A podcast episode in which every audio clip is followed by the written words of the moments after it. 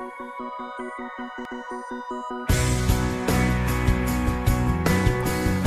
going on, everybody? It's Pastor Justin. So glad you're tuning in for this series on fasting and checking out our 242 podcast.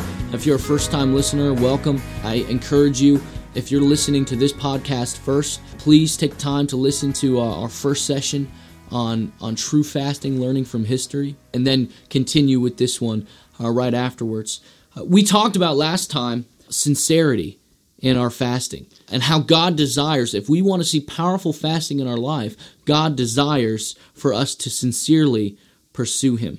We talked about how the Israelites were going through the motions in essence. They seemed as if they were righteous. They seemed as if God was someone that they wanted close to them, that, that God was somebody that they wanted to seek after in their own lives, but in reality, their hearts were not sincere before God. So we're going to continue with this session on true fasting, learning from history. And I want to talk about the second point uh, from this passage in Isaiah 58.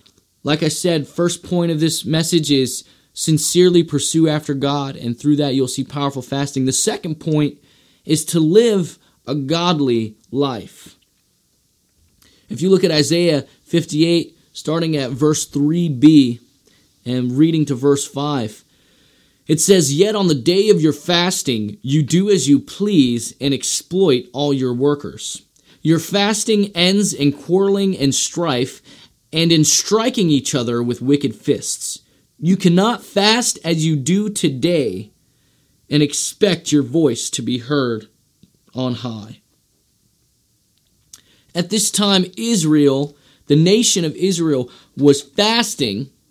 They were performing the action but like we said before, their heart was not there. There was no heart behind what they were doing. And that was seen clearly in the way that they were living their life.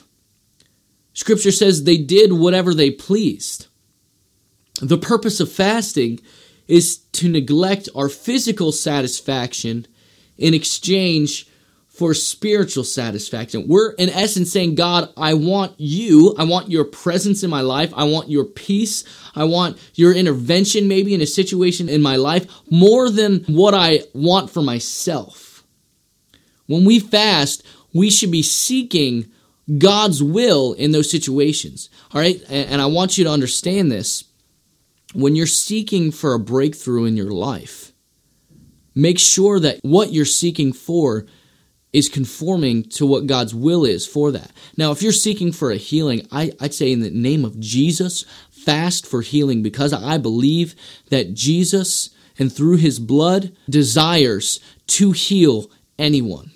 Jesus' ministry is proof of that because there was never a person that Jesus didn't heal if they had faith to believe that he was capable of healing them. So I believe take the promises of scripture. If you're fasting for the healing of yourself or for the healing of somebody in your life, cling to the promises of, of scripture and seek after that. What I'm talking about is when people fast before God for situations in their life and what they're seeking for is what they want. They're fasting for God to answer what they want and they're not fasting for God's will to be done in that situation the purpose of fasting is for you to seek after the will of God in your circumstances. If you want God to intervene, pray that He intervenes according to His will and seek after that. Make sure that you're not trying to twist God's arm, but you truly are seeking for God to answer, to break through, to come through for you by His will, and to move by His way and for Him to do what He wants to do in that situation.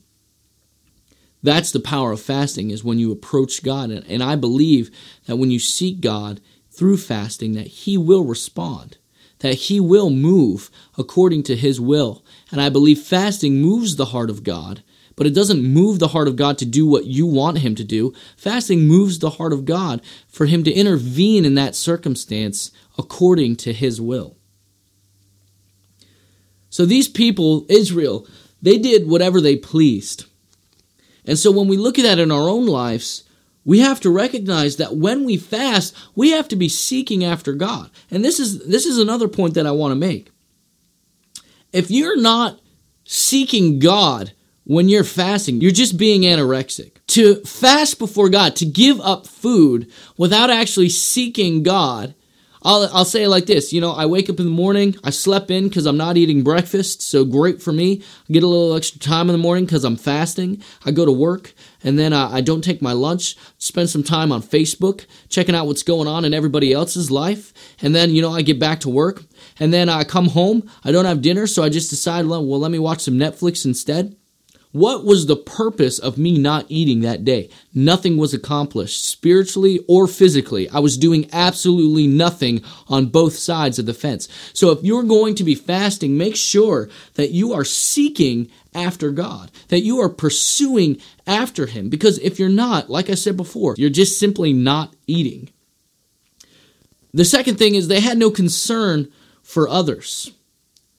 Verse 3 says they exploited all their workers. God saw that they were fasting, but their fast was in vain because they weren't walking in love towards people around them. So, this is a really interesting thing that I want to make sure you understand. That if you're doing whatever you want, you're not treating people well during your times of fasting, even if you're seeking after God, even if you're spending time in prayer during those periods where you would be eating but you're not treating people with love, you're not responding to people in love, can I tell you that your fast is in vain? God requires us to be walking in love with people and walking in love with Him. And if we're failing to treat people in a way that, that God desires them to be treated, in essence, we are fasting in vain. In verse 5 is very interesting. It talks about how they only humbled themselves for a day. God saw that they performed the action, but they were performing the action only for a day. He explains that as soon as the fast ended, there was quarreling and strife and physical fighting. Their fast was, in essence, a blatant example of hypocrisy. They were seemingly holy on the day that they fasted, but afterwards you wouldn't have recognized the person they were the day before. They were putting on a show. Scripture says they were bowing their heads like a reed, and they were in sackcloth and ashes. Think about it this way you can't just seek God spiritually and approach Him in fasting, and you have this one day where you fast, or this three day period where you fast before God, and, and all of a sudden, we've transformed into this super spiritual person during those three days. And it's an intense and focused uh, time where you are a completely different person than you were before. But then all of a sudden, after that fast, you go right back to the things that you were doing before.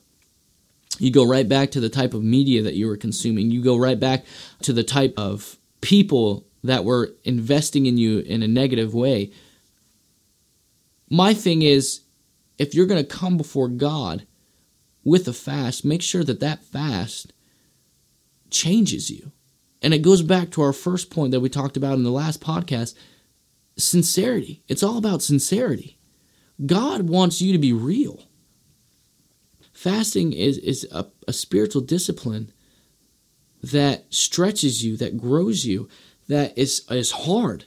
There's nothing more difficult than giving up food. And I think that's what makes it such a powerful spiritual discipline, uh, is because we are literally giving up one of the most important needs of our body. And let me talk about this for a second. When you fast the internet, or you fast your phone, or you fast your your Facebook page. I was talking with my wife Stephanie. She said something that really like stood out to me. You will not die if you give up Facebook. You will not die if you give up the internet. You will die if you do not eat food. Do you see the seriousness of the sacrifice of the spiritual discipline of fasting food? And I want to encourage you. People have gotten into the concept of time and how, well, if I just give up the things that are distracting me, that are taking away from my time from God, then that's just as good as a real fast. Can I tell you that that is not true fasting. The definition of true fasting is not eating food. And I, I, want you guys to understand that. Yes, it's a good thing. If you want to do that before God and say, God, I want to give up internet this week and spend the time that I would spend on the internet with you. I, I want to give up television for this week and spend that time with you. Those are awesome things to be doing. That is great time management.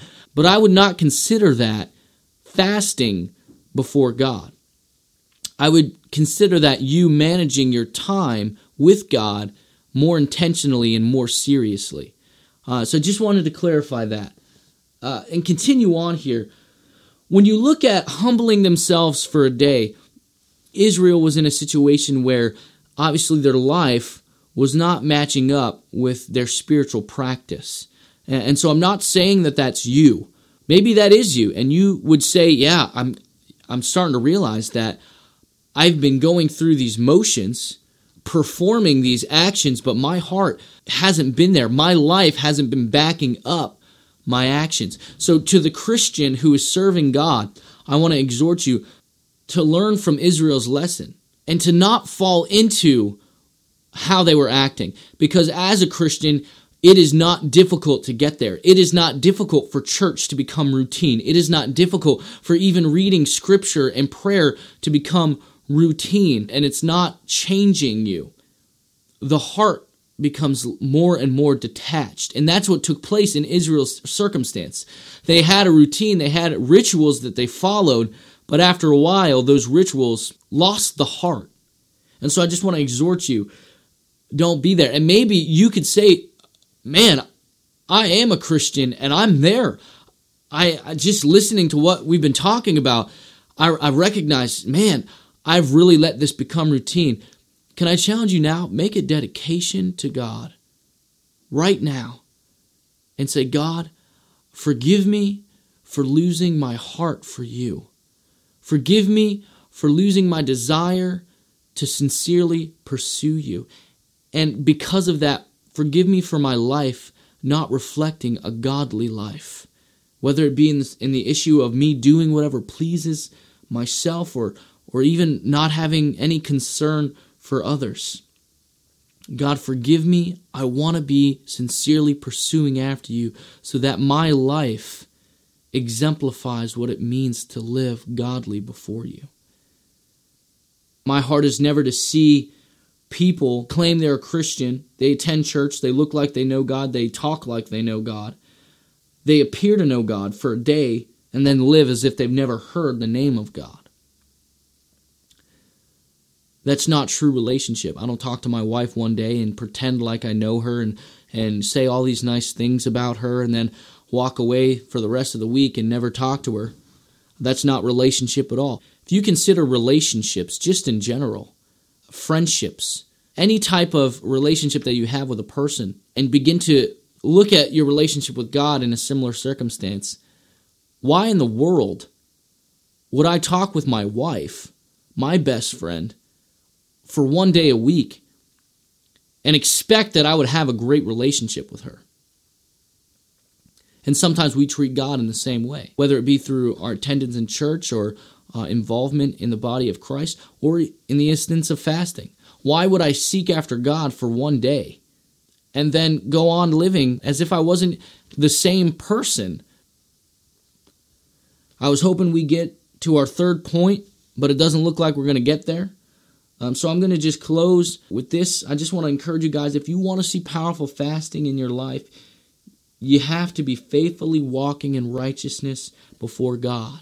And that means how you're living your life towards God with sincerity, like we talked about in our last podcast, and how you're walking in love towards others.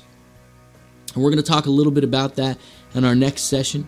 So I hope you guys enjoyed this, and I'm looking forward to getting together with you on our next podcast as we conclude our session on true fasting, learning from history. If you guys have any questions, please feel free to email me. My email address is jcorkum, C O R K U M, at manchesterassembly.org. You can hit me up on Twitter at Justin Corkum. Catch you guys later. Thanks for tuning in.